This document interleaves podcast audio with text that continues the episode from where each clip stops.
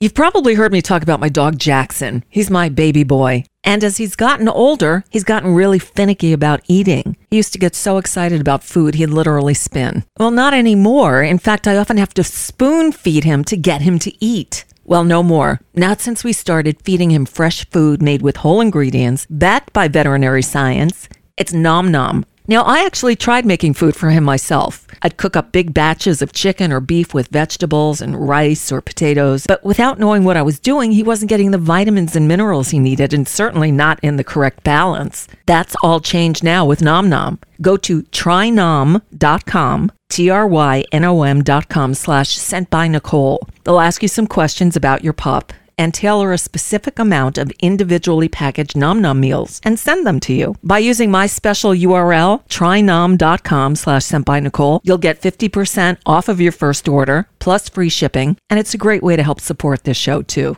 Again, that's trynom.com slash Nicole. Plus, Nom Nom comes with a money back guarantee. If your dog's tail isn't wagging within 30 days, Nom Nom will refund your first order. No fillers, no nonsense, just Nom Nom.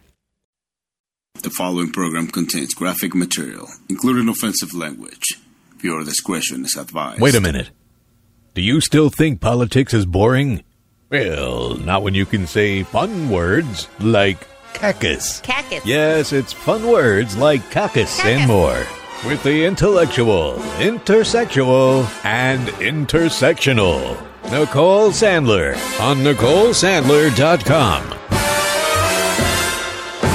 you know, uh, hi, happy Monday, everybody. I got to tell you about that that intro. Uh, our pal Boca Brit, uh, Brittany Summers, produced that some years ago when I had a little kerfuffle with some people about intersectionality. You see, I wasn't sure what it meant. You know, back we're talking five, six years ago now, and um, I, I, I was not at the cutting edge of intersectionality. And uh, because i'm not i'm not in academia and i'm not you know part of the very serious people who um, comment on uh, these things on television or anything. You know i do it here. But i learned i learned all about it. And um, now how funny is it not funny haha but funny um, ew that it's now five years later. Hopefully we all know what intersectionality is. And it's basically that no man or woman is an island. You know, yes, I'm a woman. That's me. But I'm also I'm a white woman and I'm Jewish. And I, you know, so you know, I intersect with other segments of the population. My daughter is adopted. So the adoption community is part of my intersectionality. She's Asian. She comes from Kazakhstan. So, you know, that's what intersectionality is. But I, I came across a clip, of course I did, of the governor of this state, who, by the way, is never here in Florida. He's too busy um, uh, touring around the country raising money for the presidential bid that he's not mounting. Right. Yeah, because he's not running for president. No. Um, anyway, so Ron DeSantis, there was a clip. He was interviewed by someone because he's got a new book out. Yeah, please. Um, and he he went on and on about, you know, we can't have our kids indoctrinated and then and that African American studies the college board wanted to include intersectionality. Well, yeah, it's a it is um it is something that we should talk about because we are all we all intersect other segments of society. None of us are just one thing. And that's just one aspect of it. Again, that's not I'm not a sociologist, I'm not a you know, I, I, I just try to talk about things that matter, but I find it um curious that he is such a fucking bigot. Oh my god, on so many fronts. Um, uh, so there's so many different ways we can go, but I'll tell you, we we have a guest today. Now, uh, is Monday. On Friday of last week, um, what did oh Friday was the anniversary of the invasion of of uh, Ukraine by Russia, and so that's the direction we went in. But on Friday, earlier in the day, I had recorded an interview that um, that I was planning to run on Friday, but you know what? It was more important to talk Ukraine, and we spoke with um, uh, uh, Phil Eitner, Ittner, Ittner, um, and it, and it was an important show. So there's that. But today, that that interview uh, is also important, and it's important to hear it today, um, and for good reason. So on Friday, one of the things that I did talk about that didn't have to do with the war was the fact that our so-called news media was airing for the second day in a row murder trial porn. So there was this murder trial, uh, a murder in South Carolina. Now, I guess if you live in South Carolina, this was an important story for you because the guy who's accused of murder, whose last name is coincidentally Murdaugh, although it's spelled differently than the uh, Fox Murdochs, um, uh, he was a lawyer down there in in South Carolina or up there, as the case may be, and um, he was his family has it comes from a long line of not only uh, lawyers but public officials. He was a solicitor. I don't know if that means like a DA or something, but you know, and and what we learned or what people who followed this trial learned is that this family, although they had a history of um, jobs in the public realm, I was going to say public service, they, they weren't really serving the public, they were serving themselves. They were guilty of scamming all kinds of money and, you know, uh, they were bad people.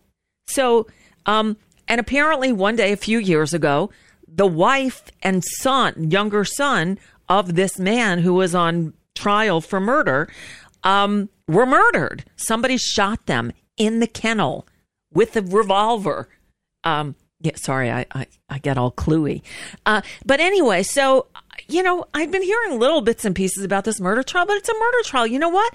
There've got to be at least, and I'm pulling a number out of thin air and I could be way off base, but I'd guess there's at least 50 or 100 murder trials going on around the country at any given time because we are a gun country. People have guns and they shoot and kill people, and we don't hear about most of them.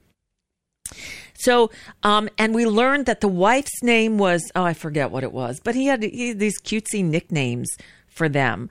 Um, I don't know. It was just annoying. So instead of any news, and let's see, Friday, was there any news worth covering? Well, you know, one year since uh, Putin invaded Russia, um, uh, tons, and, and you'll hear this hour how many potential stories there were that the media could have been covering, but instead they went for about eight hours on Thursday because the, the alleged murderer, the accused murderer, took the stand. And I guess that was a surprise.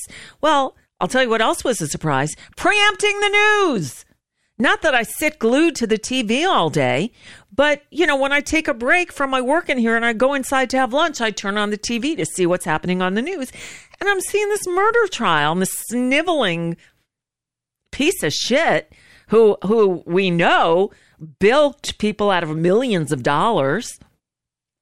And now he's accused of murdering his wife and son. I don't care about these people, do you? I really wanted to see what was happening in the world. Anyway, that didn't happen. So I was on a bit of a roll. And it turned out I had an interview scheduled to record with the director and associate director of Project Censored. Now, you know about Project Censored, don't you? If you don't, well, you should. Go to projectcensored.org. They're kind of a media watchdog group.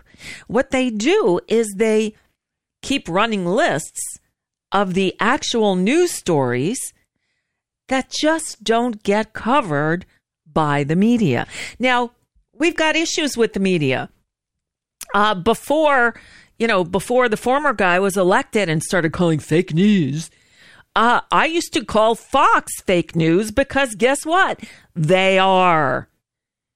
Um, and I used to bitch when the media didn't cover stories that should be covered. I had criticism of the media, but it didn't mean that I poo pooed their importance. Uh, in fact, it's right there in the First Amendment. A free press is necessary to a democracy, and we need to support our free press. But also, our media has changed and changed a lot in the last few years, in that, you know, news reporters, journalists used to be neutral. And, you know, look, people can't help it. They're going to have opinions and they're going to they're going to vote, but but their personal opinions were not supposed to bleed into their work. Well, now the the objective journalist is the rarity. Most of them are opinion journalists. So anyway, that was the that was the um that was that was the what what we were dealing with when I got on the line with Mickey Huff and Andy Lee Roth of Project Censored on Friday, um, knowing that we would run it today. So strap in because this this is a this is an interview with ups and downs and just a lot of uh, well, you'll hear it for yourself. Uh, let's go, as they say, to the videotape. All right, I'm I'm happy to welcome uh, two guests to our show today that I haven't spoken with before, but I feel like we should have. Mickey Huff and Andy Lee Roth are here from Project Censored. Now, Mickey, you're the director, and Andy, the co-director of Project Censored. Do I have that right? Yeah. Um, and can you t- tell me, before we get into the meat of why we're talking today, tell us about Project Censored. You've been around for a long time and you do important work, but a lot of people don't know who you are. Sure. Um, I'll kick that off, Nicole. Andy and I are delighted to be here, so thanks for having us. Uh, Project Censored was founded in 1976 at Sonoma State University. It's uh, about an hour north of San Francisco. And uh, it was founded by Carl Jensen, so someone that had a sort of background in newspapers, advertising, etc., and went into academia in midlife. Um, and actually was behind the communications program there and taught communications and uh, sort of a sociology of media. But the genesis of the project was was uh, Carl's questioning of media coverage around the um, uh, Watergate scandal after the 1972 election. And Carl fancied himself as a pretty news savvy uh, guy. And, you know, he, he just saw how long it was taking for the news to come out and, you know, went back and, and took a look at like, well, why did it take so long to get some of these stories out and finding out then of course that there were other independent outlets uh, that were maybe reporting on even more scandals in the nixon administration uh, before the washington post story gained gained the traction that it did. And that was really the the basic question was well i thought i knew what the news was or i thought i was pretty well informed. Yet um, it took a while for me to catch on to this. And so that was a basic question he had that he took into the classroom and started asking his students, what else are we not finding out? So he would have students comb through all kinds of periodicals, journals, weeklies, you know, and this is back before there's an internet. There's no internet, there's no cable TV even yet, 1976. Mm-hmm. And so this was all by hand and by mail, right? And at the libraries and things. So uh, Carl had students look for important stories in the independent or alternative media and then have them go and look and see where were they in the establishment press. And if they weren't there then they were on a, a candidate list for an underreported story. Um, if uh, if they were on the list then okay that was a check mark and the, the, the legacy media is doing its its job. Um, of course it got more detailed as time went on and carl recruited expert judges academics journalists etc to vet stories um, but the whole part of this process, even though there wasn't a term yet, this is critical media literacy education. What Carl was really doing was teaching news literacy. And so Project Censored is unique in that regard, in that we're actually an educational organization. Some people kind of look at us as a breaking news organization, but we talk more about the broken news um, and then highlight news that we think really lives up to the free press principles we need to have meaningful civic engagement. So just, you know, in a nutshell, there's a lot more to say, but I mean, just in a nutshell, that's how we were that's how we came into being, and that's uh, well, we're coming up on almost fifty years. wow, and and my how times have changed. Uh, you know, things changed. Media, our our modes of media have changed so much in the last fifty years. Um, I, am going to start with the the thing that was going to be an aside, but it, it, it's a natural segue here, which is I'm fuming today. We're taping this on early uh, Friday afternoon, and today is day two the second day in a row that the two so called news 24 hour news cable channels, CNN and MSNBC, are both airing nonstop, wall to wall coverage of a murder trial of a, a, a, former attorney in South Carolina who alleged, who obviously is a bad guy, but you know, it's not like there's nothing else happening in the world today. The 24 hour news channels have abandoned covering the news to bring us this trial. Uh, that's something that should be on court TV right? Because now we have all those channels. I, I, am I am I wrong to be a bit um, perturbed by this that I can't get real news on the anniversary of Russia's invasion an invasion of uh, of Ukraine on the eve of a day that's been dubbed the National Day of Hate as Nazis are going around the country uh, harassing Jews. I mean, there's so many stories I can think of that they should be covering, and instead we're seeing this murder trial. Well, Mickey mentioned the uh, Carl Jensen, the founder of Project Censored, who coined this uh, this apt phrase. Uh, Carl would talk about news inflation, and this is um, this is Carl talking actually before the ad. You know, there there was it's, it's at the advent of the twenty four seven news cycle, cable TV news, but before the uh, rise of the internet and online uh, platforms. Uh, Carl talked about news inflation, the idea that we have more and more of it, but it seems to be worth less and less, right? We have right. a lot of what he likes to call junk food news, sensational stories that distract us from things that might actually make a difference in our lives. If it bleeds, um, it leads, right? Yeah, the violence component is there, but there's all kinds of violence that doesn't get covered um, either. So, uh, so I think you could think of Project Censored going back to your first question. You could think of Project Censored as a concerted effort over, you know, since the 1970s to try to point people to stories that are worth worth their attention, that are worth the time they'll take to read and digest. Um, and so what we do is we we try to identify these stories, we vet them for their their trustworthiness, their significance, their importance, and then we put them out on our website and in an annual story list in um, our yearbook. Um, and we try to draw attention to both important stories that aren't getting the attention they deserve, but also to some of the media dynamics, some of the, if you will, the political economy of the establishment press that make it profitable for them to foist off a murder trial on us rather than substantive news about issues that affect all kinds of people across the country and around the world. Well, exactly. But unfortunately, it's not sort of a, it's either this or that. Um, a perfect example is when I first bitched about this yesterday when I realized that they were carrying this child for hours on end. And I tweeted out something like, uh, well, oh, so exactly what I tweeted. I said, Who the fuck is Alex Murdaugh? And why do I care about his murder trial? This is all MSNBC and CNN have to cover today. Really? and well, somebody responded to me and said, Well, it's either that or the train wreck and the first anniversary of the Ukraine war. And I said, well, that's not that's not a good enough choice. There's a mm-hmm. million other stories. There are 24-hour cable news organizations. There are tons of stories. The fact that they default to those two if they're not doing a murder trial is also negligent, isn't it?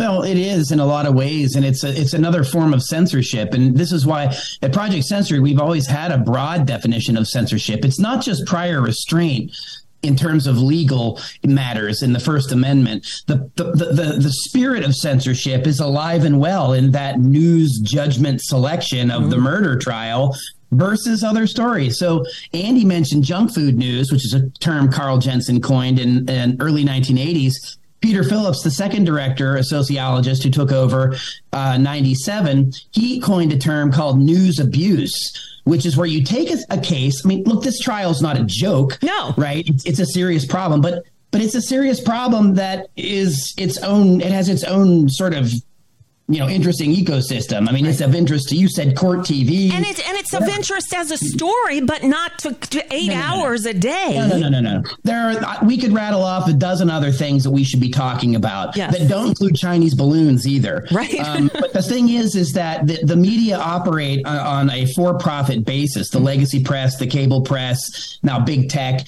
and you know if they don't have people glued to their screen or sharing, clicking, liking, and sharing, they're losing ad dollars. They're, and then that's not good for the shareholders. So at the core of what we analyze at Project Censored, our tagline, the news that didn't make the news and why, mm-hmm. right? We, we teach students how to think critically about the news. We don't tell them what to think or what source is the best source. Right we try to open up as many different sources across the spectrum as possible and teach them how to critically analyze that. And we've done that in our in our many books, uh, our side projects, films, weekly radio show. I mean, we try to get this out in this curriculum out as far as possible so that Nicole, people, I, know, I know that it's not a great state to be in, you flummoxed and frustrated and so on.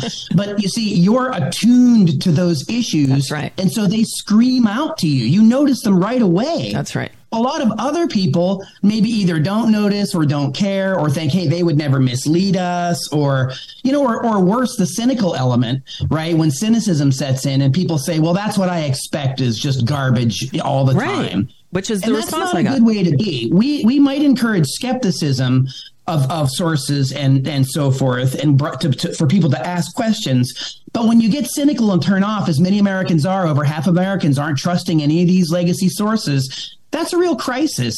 And critical media literacy is a way of putting um, news consumers, if you will, to lack a better term, in the driver's seat. So, you know, we need to start demanding better. And Andy and I, along with Steve Macek and Shealeigh Voitl and uh, professors across the country and hundreds of students, we go and look for those stories and we they've already been published, right? Mm-hmm. So they mm-hmm. haven't been censored in some dystopian sense, right? But they've not gotten the attention that they truly deserve. And we hope by platforming them again, we hope people at the New York Times or the Washington Post, as Ralph Nader used to say, he thinks everybody should have a censored book lying around the newsroom for those slow news days so they can just troll through the first chapter and be like, wow, look at this. We've got 25 stories we didn't cover. Exactly. And you do. You you do each year the the top 25 stories that got, were undercovered. So for instance, if you go to projectcensored.org right now, you'll find the 20 the top 25 most censored stories from uh, 2021 to 2022.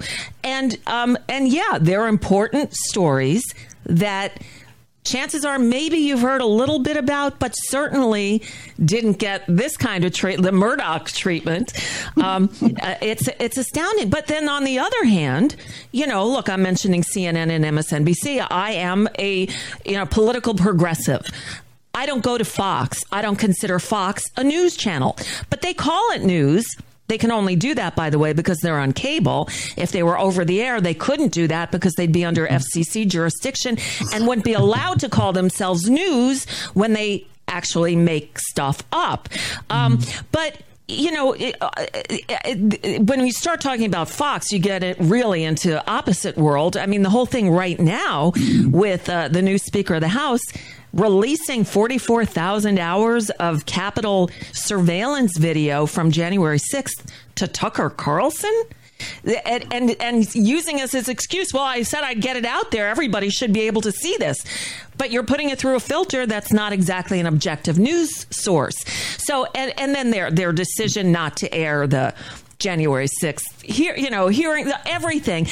There's a there's an issue now that didn't exist when Project Censored was founded, which is the definition of news. Because if Fox can call what they do on cable news, then we have a real problem here. Well, we do have a problem here. Mm-hmm. So um, there, there are all those things. So the the the top twenty five stories of the year.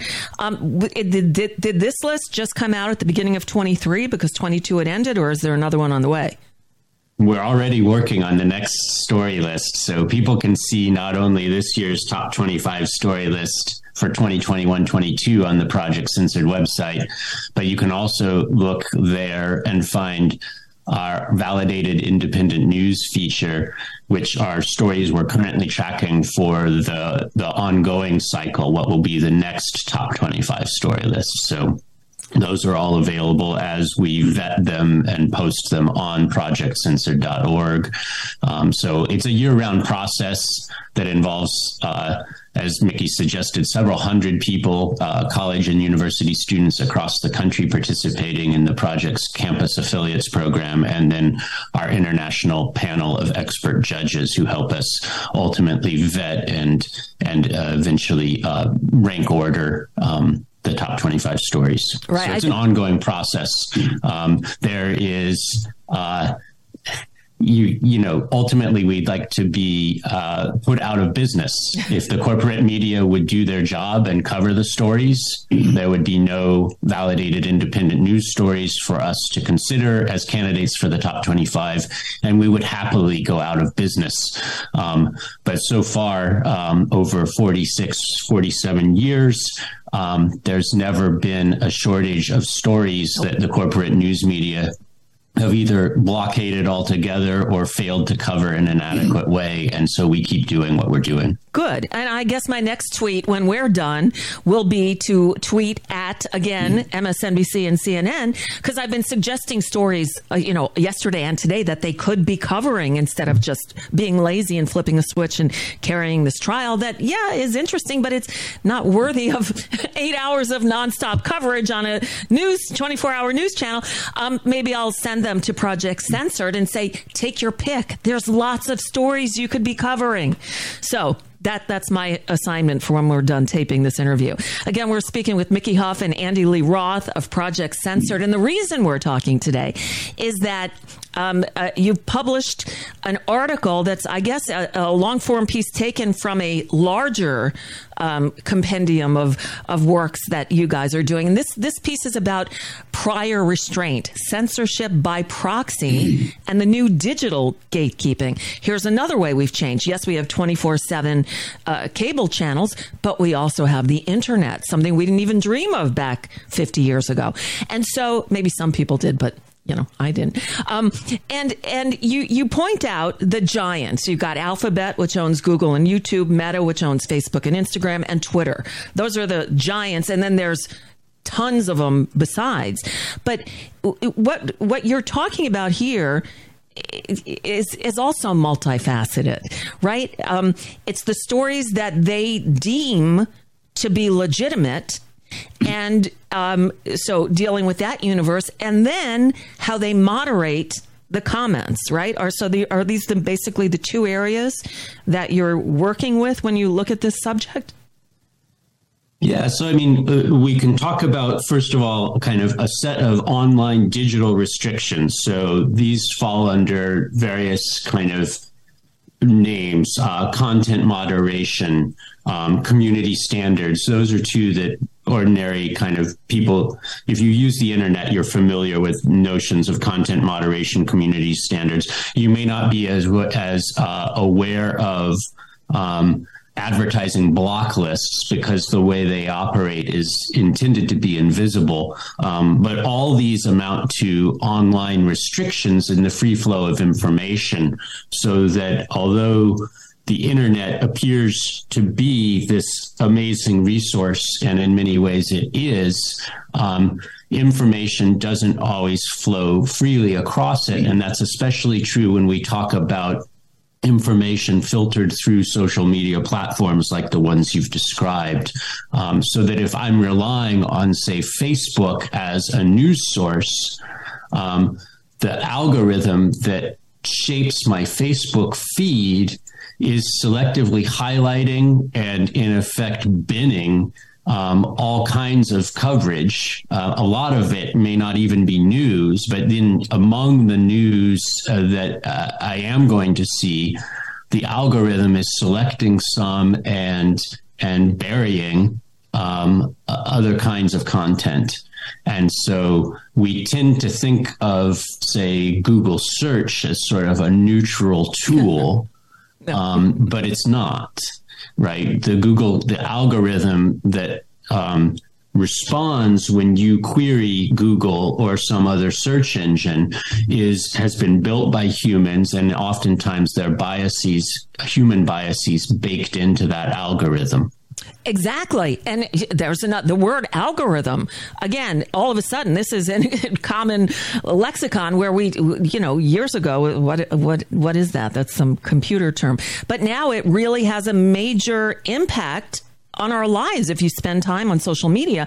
It determines what you see and what you don't. Um, mm-hmm. And those, and now we're learning more about that, by the way, because this week we had two hearings at the Supreme Court dealing with the liability of these companies for comments that people may put on their platforms, or well, I guess what they choose to disseminate. Can they be held liable for it? And again, there's a definition of what is a media company. Um, a lot of this has to be re-examined because the whole landscape has changed, right? Yeah, our our our legal culture, of course, is slow to keep up with all of these things, right? Um, you know, it's kind of uh, it's in many ways it's uh, it's kind of like the old Jonathan Swift quote about the a lie getting halfway around the world, right? You know, kind of thing, right? So uh, we have a hard time keeping up with all of these technological changes that are now in the media ecosystem, and over half of Americans admit to getting news from social media platforms, mm-hmm. and that's problematic. And this is why it's also a critical media literacy education question and a news literacy matter that we need to address uh, the, these things. Um, th- there's a move, there's a push. Uh, uh, Ron DeSantis, Governor DeSantis in Florida is one of them that they're pushing for, to overturn. Uh, you know, New York v. Sullivan. They're they're trying to overturn that so that they can shut down. Big money can shut down uh, what goes on in news and, and people, journalists will be, uh, not just journalists, but the outlets, right, will be less likely to stick their necks out and cover something for fear that they'll be sued into oblivion. I live so, in Florida. Uh, you're, I'm in, I live in Florida. Not for long. Not for long. We're moving because of oh. this governor. He hmm. is. Uh, it's frightening what's going on down here, and that's just one of many stories. But that obviously pertains to what we're discussing today. Um, y- you know, censorship. Y- this article we're talking about is about censorship by proxy. This man wants to censor everything. If you're not, it's like Trump before him. If you're not complimentary of him. If you're a, a, news person, you're an objective reporter, and and that's another area we can get into because it used to be all journalists were supposed to be objective, and now it's that's not so much the case anymore. But if you are one of those objective journalists, um, if you even hint of something critical of the administration, you get blackballed. You can only have access if you're with us. If you're not with us, you're against us. And and he has no qualms in saying, as the former guy, you're the enemy of the people. Now, when the mm-hmm. press is being called the enemy of the people, that's fascism. I mean, that that brings back memories from before I was born, doesn't it? Yeah, I mean, Mickey and I have written some about that uh, at the time when. Uh, when uh, the president was using language like that to vilify the press, to stir up public uh, sentiment against the press and distrust, the, the kind of um, weaponization of the notion of fake news um, to be used as a blunt tool to dismiss anything that uh, disagreed with the president's own idiosyncratic sense of reality. Um, and we know we know that that kind of language has real world consequences for journalists. Um, the U.S. Press Freedom Tracker uh, documents meticulously all the ways in which journalists are harassed, assaulted, um, and sometimes even killed for yep. doing their jobs, not just overseas. This, uh, we have a tendency to think American exceptionalism includes, oh, uh, journalists are only attacked overseas. No. Uh, but the U.S. Press Freedom Tracker and the Committee to Protect Journalists documented that um, in the uh, 2016 presidential election cycle and also in the aftermath of the George uh, the killing of George Floyd and Black Lives Matter protests that some of the most dangerous uh, reporting jobs in the world were um, U.S. reporters covering um, election campaign and BLM protests, um, where they were subject to uh, assault, having their equipment damaged, uh, detention and arrest, um, not only at the hands of law enforcement, but at the hands of, uh, of citizens. And right. this was also obviously on display in January 6th, the assault on the Capitol. Um, where um, there were nooses and graffiti, um, uh,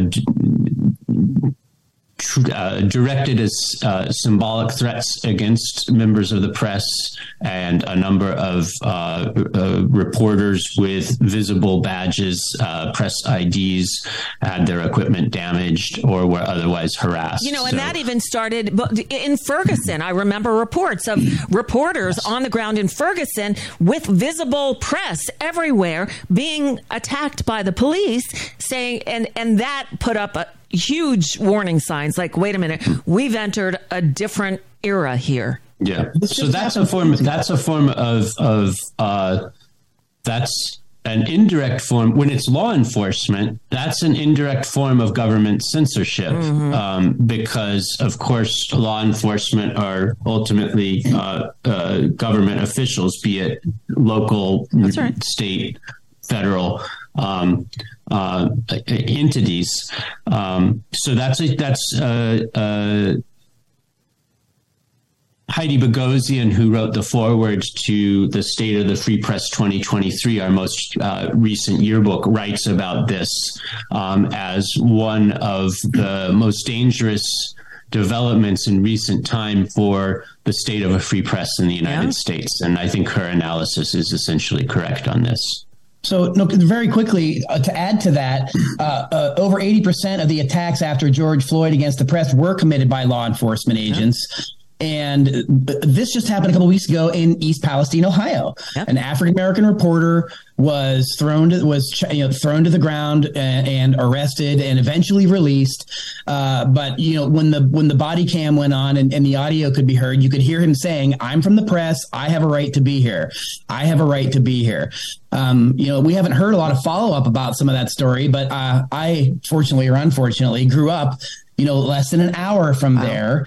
Um, and so I have family there. I know people there, and I know folks are trying to go there and see what's going on. And there's a very sort of draconian kind of lockdown thing going on uh, around those stories and those issues. Um, and those are the threats that that that really put a chilling effect on journalists. Right? Journalists pay very close attention to what happens to them, to each other. Sure. And when they see these kind of things happening, especially if they see it happening to high profile journalists, they they don't want to they don't want to they don't they don't want to have to risk their lives to do their job. Many of them do, but that's not something that they relish when they get up in the morning to be like, I wonder, you know, if I'm going to come home at night. Mm-hmm. You know, that's not what being a journalist is supposed to be about. No, no.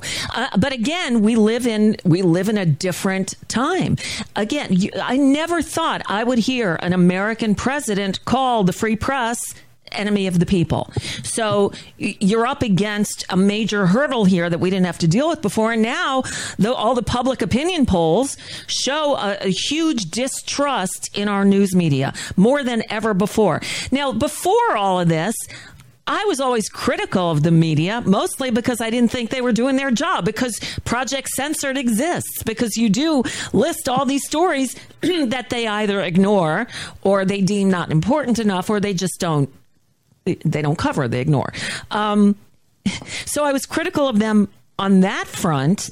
So I'm I'm not going to say oh the American media is uh, unimpeachable, but not for the reasons that Donald Trump and the the, the right wingers, right. his followers, are saying. It's a different type of distrust. I wouldn't even call it distrust. I'd say, you know, it's like when lit- listeners get mad at me because I criticize the Democrats. I do it, but it's constructive criticism. I don't do it to diss them. I'm not bashing them. I'm doing it because I want them to be better, right? I want the media to do their jobs. That's why I'm bitching on Twitter about CNN and MSNBC today. so, uh, I mean, you guys, Project Censored, you're doing the work. You're calling them out. You're saying these are stories that are legitimate that you could be covering. But how do we get the public opinion to get in line here? How did how do we get them to realize what's happening? Let me address that, but first go backwards a moment and say um, I, I, think you hit on a, a, a important but delicate point. We need to be critical of our news media, but we can't be dismissive of our news media. There you go. Yeah. Right. And there's a there's a difference. So uh, when Donald Trump calls uh, the press the enemy of the people, he's simply flat out wrong, and those are ir- those are deeply irresponsible um, statements by someone with his public stature. Um, but as um, uh, Mickey and my uh, colleague Steve Macek uh, and I have written about in a piece that came out in Truthout a couple years ago, it's true that the corporate media is biased, but not in the way that right wingers say. Right. Right. Um, and the idea here is that a, a, lot of discussion about media is uh, a lot of the public discourse about our media is focused on is there a liberal bias? Is there a conservative bias? Um, and there is a time and a place for that kind of conversation.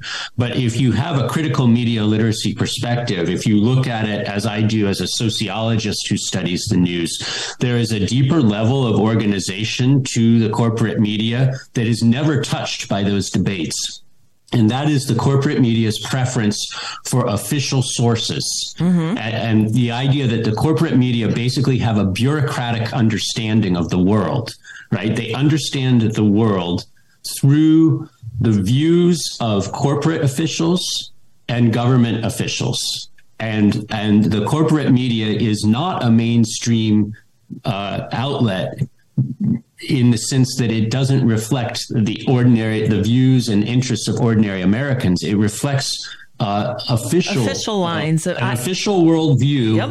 that is is heavily driven by uh, government and and corporate interests, and that's where uh, this article, uh, in terms of censorship by by proxy, tries to begin to pry that dynamic open. Right. Um, so Mickey and our co-author Avram Anderson and I write about censorship by proxy as involving restrictions on freedom of information that are undertaken in this case by private corporations. So this is the kind of algorithmic censorship that we were talking about a moment ago um, that those restrictions exceed what the government could legitimately get away with under First Amendment uh, protections of freedom of the press and freedom of expression. Um, but the, the, kicker on censorship by proxy is that these restrictions undertaken by private corporations serve both corporate and either government or other third party interests. Okay, I, have got to I've got to jump in here because we have the perfect example that un, was uncovered this week with or last week with the Dominion filing against Fox not news. We're seeing text messages. They're um, they are putting out disinformation, not just false information, but disinformation. They're doubling down on Trump's lies, even though they know they're lies. They know they call themselves news. and they are backing up Trump's assertions that the election was stolen. They're putting on witnesses who they know are, or witnesses, guests who they know are lying. Uh, Sidney Powell, Rudy Giuliani, you name the names, and their text messages back it up. You know they're they know they're lying, and they let them spew these lies regardless on the most watched cable so-called news channel that's out there. Um, and their reasoning is we're losing audience to the other channel who's telling them that they want to hear and not the truth. So we need to give them more of what they want to hear and not the truth. And our stock is going down. Our stock prices are going down, and we need to stop this now. Well, notice how you didn't say anything about news, really. Uh, you talked about a lot of business problems. That's right you know, decisions about what propaganda to catapult and so on and so forth. Um, but look, uh, you know, Fox News was founded by Roger Ailes. You know, Rupert Murdoch is a business person that has an agenda. Just by the way, like do most of these all these other networks, right?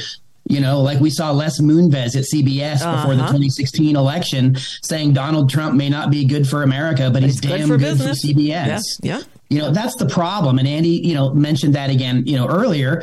And it goes back to the propaganda model about how ownership advertising, reliance on elite sources, flack and ideology shape and frame the news, not in the best interest of the American public, but in the best interest of the owners and their allies in the corporate capitalist ownership class, in the establishment, and in the political order, and among lobbyists. And many of our stories every year reflect that dynamic because also, as Andy alluded to, one of the things the corporate media are really terrible at is covering their own issues uh, internally and how that's happening. And this is blowing up in Fox's face right now. Mm-hmm. And they're very worried about this, rightfully so. Yeah. Um, but I, I want to go over to the other side just very quickly. And I don't want to uh, you know, open up the whole can of worms that is the ego of Elon Musk or whatever is happening at Twitter. But some of the stuff that's going on with the Twitter files, and let's not pretend all the Twitter files are created equal because they're not. But certain of the Twitter files are showing extraordinarily very, very disturbing collusion between Democrats, federal agencies, intelligence agencies, law enforcement agencies, and Twitter, and censorship and suppression of key voices, whether it was during COVID or other topics. And that is also a real issue. It is, but uh, but also the way they're being released is very one sided. And and Matt Taibbi, who I used to revere as a journalist, has gone over to the dark side because well, he's not being honest. I Disagree with you. I respect respectfully disagree with okay. you. I understand what Matt is trying to do, and I understand he wrote the foreword to our 21 book. Um, and we actually have referenced him numerous times because he's fallen out of the graces of the liberal press. Mm-hmm while he's simultaneously allegedly being called. The Washington Post smeared him by calling him a conservative and then stealthily retracted it online. Mm-hmm. And Taibbi's neither, right? Taibbi is going after stories that the corporate media won't cover for whatever reason. And I, I don't care what people say about Taibbi or what they say about Musk. I care about what the, is in the information that's being released that shows that there is censorship happening behind the scenes. And that should be the story. But shouldn't, but then shouldn't those, Taibbi. shouldn't those Twitter files be given to other journalists as well to yes, comb absolutely. through? Um, I've, like, I've like publicly the, critical. Like like like uh, McCarthy, like Elon Musk. like McCarthy I, giving the the videotapes to to mm-hmm. Tucker yes. Carlson. Sorry, that's not. True. Right. Both things can be true. I have criticized Musk. I have been critical of Taibbi's work with Musk, but I have also been critical about what the information in those files says. We can walk and chew gum. but I don't think time. we're getting the full picture there. I think we're getting uh, the picture through the well, Musk directed eyes of Matt Taibbi, who to me has fallen off the well, wagon. How is that different than the way corporate media report on it isn't. things? It's just a different filter. Right. The problem is, is that it's all being filtered, and that's why I brought this up. That's why I brought it up. And it depends who the filters are. Republican. Right. Project Censored is not Republican. It's not Democrat. We're not right. We're not left. We're right and wrong.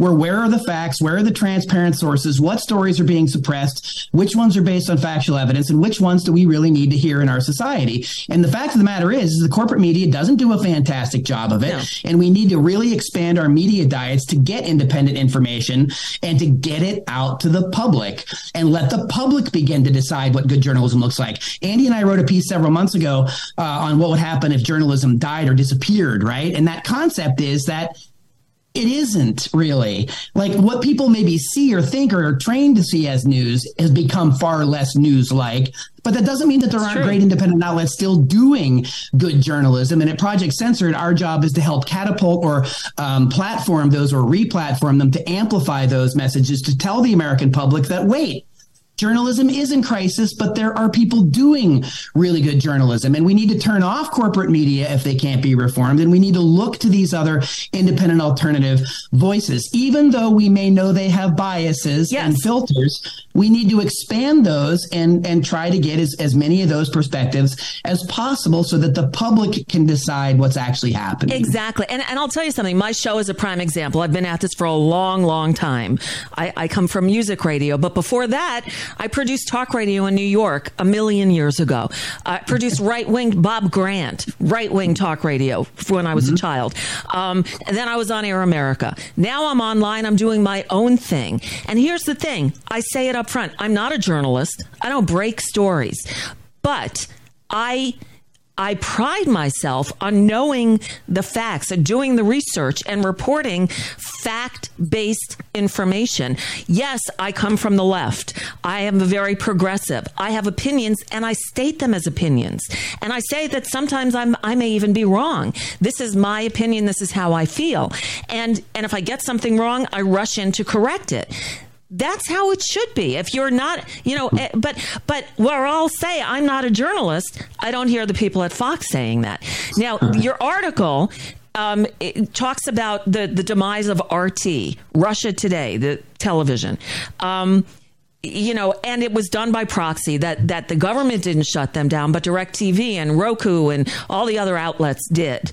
Okay, keeping that not not passing judgment on that one way or another obviously that's not how it should have been done. Maybe if if if conservatives really felt uh, honestly about what, what they say they do the market should decide that. If if they can't survive then they go out of business. But but fox now, with these revelations that we've seen in the in the um, uh, Dominion filings, um, should they not be held accountable for for propagating these lies, for calling themselves news and pushing out blatant lies. I, I did this a few years ago. They, they, they didn't want it, but I'll, I'll still offer it. Your original source for fake news. Fox News.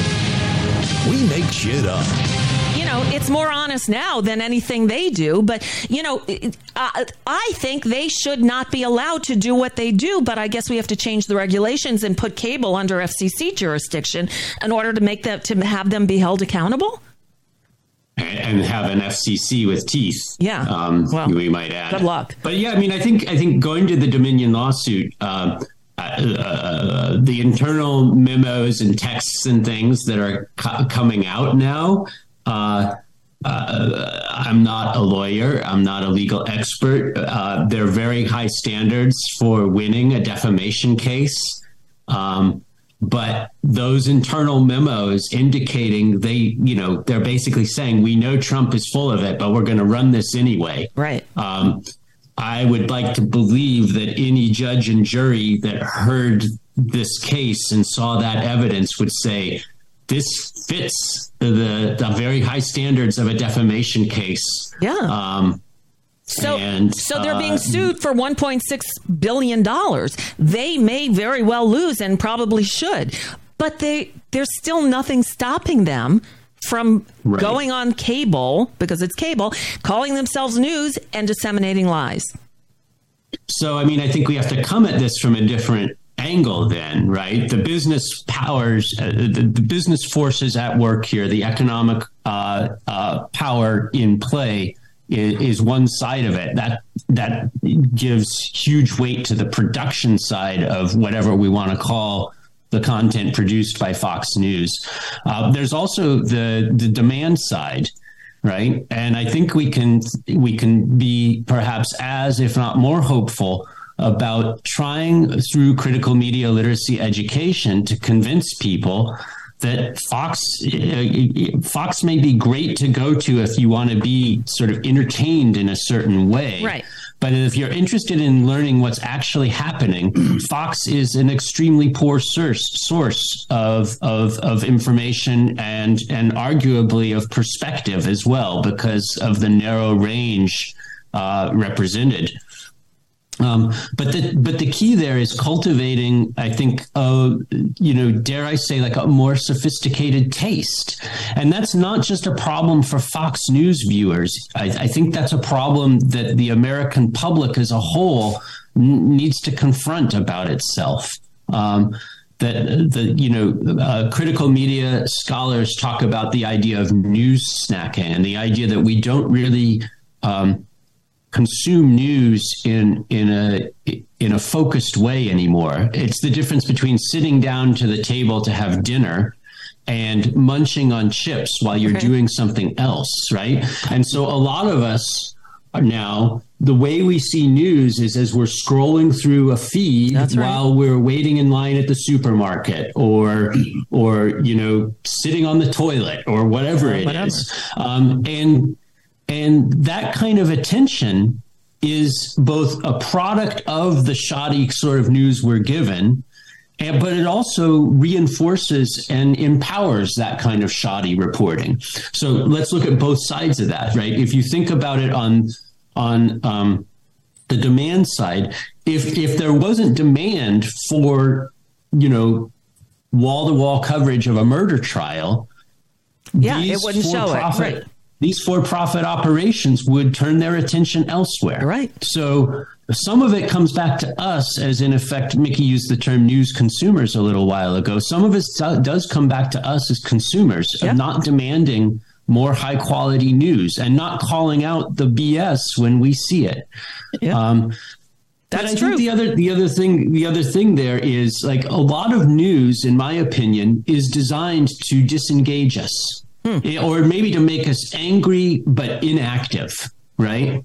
I'm Nothing you can do about gonna- this. Right. Here's what's I'm going irate, on. but I'm, Nothing you can do I'm but I'm so overcome by cynicism that I think there's nothing to do except be angry. Right. Um, and I think that is that is one of the propaganda aims, the propagandistic aims of a lot of what passes as news, not just on Fox, but on the corporate news media in general, right? It's not intended to engage us as community members or as citizens. Right. Um, it's intended to make us angry and it's intended to spur us to act as uh, consumers of goods and services. And so uh, I think, you know, I would ask, when I was teaching sociology of news, I would ask my students what news outlets they paid attention to. And a lot of them would answer honestly and say, well, not really, not really any, Professor Andy, right? I don't pay attention to news. And I'd say, well, why not? And they'd say, well, it's too depressing. Oh God. And I'd say maybe you're looks maybe you're following the wrong kind of news, right? And so, you know, uh, without taking us down a different pathway, for instance, solutions journalism uh, provides robust examples of communities and people coming together to address systemic social problems. You won't find a lot of solutions journalism in corporate news, on the networks, on the cable stations, even in the big papers. You may find the light version of solutions journalism there, but you won't find the kind of reporting that you're going to get from independent news outlets. Why not? Well, if we actually had stories about people coming together and organizing to address the problems that confront them, the systemic problems that confront them, more people might be inspired to act and more people might learn about the possibilities to get involved. And that could be revolutionary. Um, um, but you don't see that in the corporate news, the so-called mainstream news, That's right. And I think that's not a coincidence. I think that's uh, that's because of one one of the fundamental aims of the of corporate news, as it's defined in narrow terms, that news is is by and about people who are elites, right? Um, that's intended to put us in the role of passive bystanders, right? And that's not what democracy is. Hmm. No, right? no. Robust democracy doesn't involve passive bystanders. So that that form of news is ultimately counter democratic. But the key thing is that's not the only kind of news we have access to, right? Part of Project Censored's work is to call out the corporate news media when they fail to provide us the kind of news and information that we need to be active and engaged in our communities and as citizens.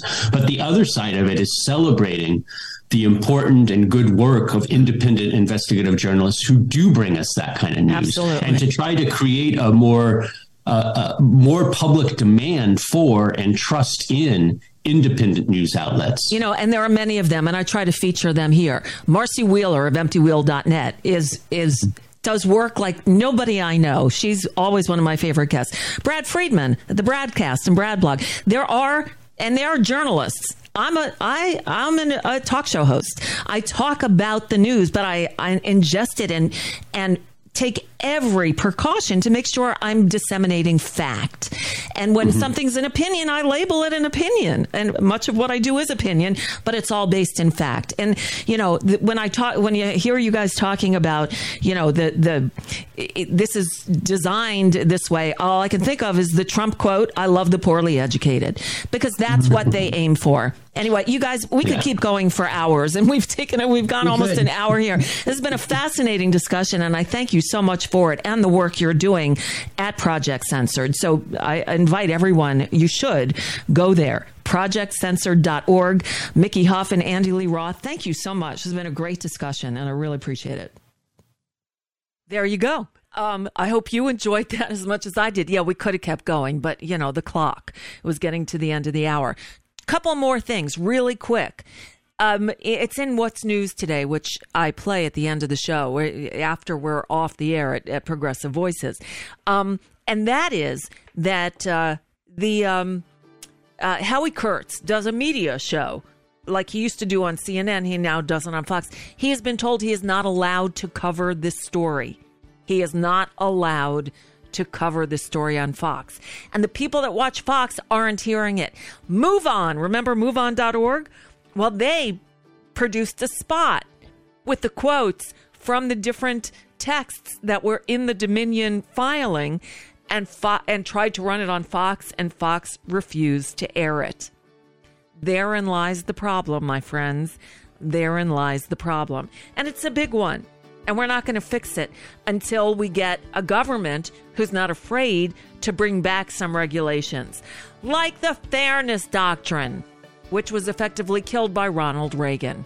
So, you know, yes, what I agree with them on for sure is we need to seek out other media outlets. So please tell your friends about this show and the others that I promote. Okay?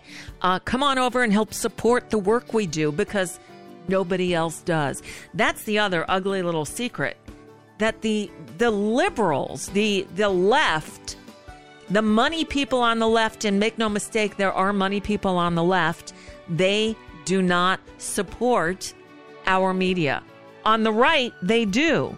They give lots of money to every asshole who does a podcast. I'm telling you, I could have gotten the money. Uh, years ago, I was offered a job on a right wing radio station, but I'd have to change my politics. Many did it before me. I couldn't. I wouldn't, but I couldn't even if I wanted to. I just don't go there. You know when I'm lying. it's pretty obvious. All right. Tomorrow, Gotta Laugh is here. She's back, and the, the studio will work, I promise. All right. Um, I'll leave you with the news. I, I promise. You know how much I can promise that, right? Well, I promise as much as I can. All right. Here's the news. Tomorrow, Laffy. All right. See ya. Bye. It's time for Nicole Sandler's What's News from NicoleSandler.com and the Progressive Voices Network. Welcome to the working week. Congress is back, sort of. House Democrats kick off their annual retreat in Baltimore on Wednesday, the same day that the 2023 CPAC circus gets underway, also in Maryland. But I guess that's better than in Viktor Orban's Hungary, like they did last May. On Tuesday, President Biden's student loan forgiveness plan goes before the Supreme Court. Millions of people with loan debt could see up to $20,000 of their debt canceled, depending on the outcome of the hearing. But we won't get an answer right away. Typically, the justices release their rulings by the end of the term, late June, maybe even early July. But this ruling will also determine when payments on federal student loans will resume after the pandemic related pause that's been in place for nearly three years now. The justices are expected to hear arguments in two cases on Tuesday concerning the program, which is estimated to cost $400 billion. On Wednesday, Attorney General Merrick Garland will testify before the Senate Judiciary Committee. Just FYI. Moving on, does your crazy Uncle Eddie still say climate change is a hoax? Well, tell that to the tens of thousands of customers in the greater Los Angeles area who were without power this weekend as a rare winter storm battered the region with rain and snow, a system that triggered the area's first blizzard warning since 1989. The storm flooded areas near sea level, with downtown Los Angeles seeing the most single day rain, almost two and a half inches in 20 years. It brought powder to the surrounding foothills, dropping the snow line from around 3,000 feet to a 1,000. Nearby mountain communities were blanketed with multiple feet of snow. Mountain High Resort, which is about 50 miles from downtown Los Angeles, but about 7,000 feet elevation, recorded a whopping seven feet of snow. But it wasn't only Southern California. And brace yourselves, there's more on the way. A barrage of snow, rain, and harsh winds is forecast from the west coast all the way to the Great Lakes on Monday. Approximately 284,000 homes and businesses were without power across the country as of Monday morning, about half of which were in Michigan, where the region is bracing for another round of ice and snow. More than a hundred other storm reports were recorded in parts of the central U.S. as hurricane force winds and thunderstorms tore through various states overnight. A gust of 114 miles per hour was recorded in Texas. That's equivalent to a category 3 hurricane. Meanwhile, the West is again expecting a separate system of rain and high elevation snow that'll push from the Pacific Northwest down into California, where some of those rare blizzard warnings remain in effect. What's the old saying? Batten down the hatches? Stay safe out there. Now, with Congress returning from last week's recess, three House and two Senate committees will focus on that February 3rd train derailment and fire in rural East Palestine, Ohio which has, of course, turned into a huge political issue as well. The Biden administration is stepping up its outreach efforts there and issuing a timeline detailing what's been done on the federal level since the February 3rd accident. Biden ordered officials from the EPA, CDC, and FEMA to go door to door over the weekend. They did. They contacted more than 350 families with the goal of reaching 400 of them by today. And Transportation Secretary Pete Buttigieg, who's come under heavy criticism over the administration's handling of the incident, has also called on Congress to boost fines for rail operators guilty of safety violations. Some 1.8 million gallons of liquid waste and 4,832 cubic yards of solid waste have been removed from that toxic derailment site. This, according to the office of Governor Mike DeWine. Concerns are now emerging about where the waste will go after officials said it would be processed at two EPA certified sites in Ohio. Meanwhile, officials in Texas and Michigan recently complained that they didn't receive any warning that some of that waste from the crash would be shipped into their jurisdictions for disposal. Speaking of toxic materials, the Wall Street Journal is reporting that the Energy Department has concluded with, quote, low confidence that the coronavirus pandemic probably started with a leak from a lab in Wuhan, China. The Energy Department had previously been undecided on the likely origin of the pandemic, and the shift was described in an update of a 2021 document by the Director of National Intelligence, Avril Haines' office. Now, the FBI also concluded with moderate confidence that the pandemic likely started from a leak from that Chinese lab. But four other agencies and a national intelligence panel have said the first outbreak was likely caused by natural transmission from an animal. Here we go again. By the way, two other agencies, including the CIA, remain undecided. White House National Security Advisor Jake Sullivan on Sunday told CNN, quote, the federal government does not yet have an official stance on the origins of COVID-19. There is not a definitive answer that has emerged across the entire intelligence community, he said, and added that President Biden has directed repeatedly every element of our intelligence community to put effort and resources behind getting to the bottom of this question. All righty then.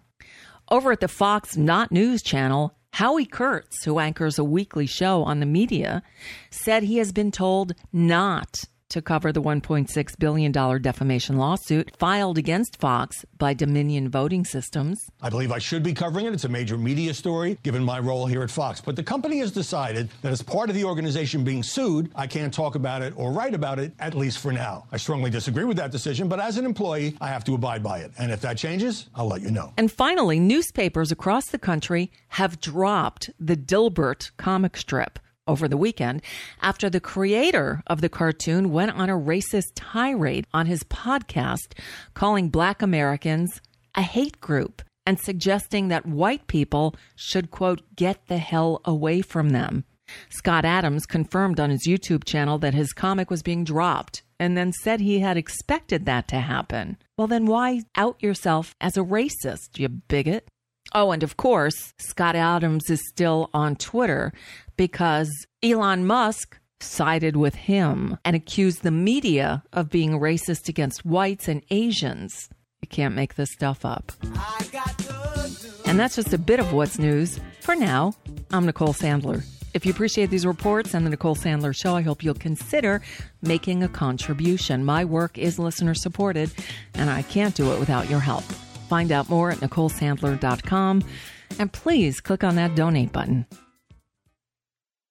Hope and resilience in Ukraine a year after the brutal Russian invasion. On one hand, Ukrainians are bracing this morning, Christine, for more uh, Russian strikes. That's what the head of Ukraine's military intelligence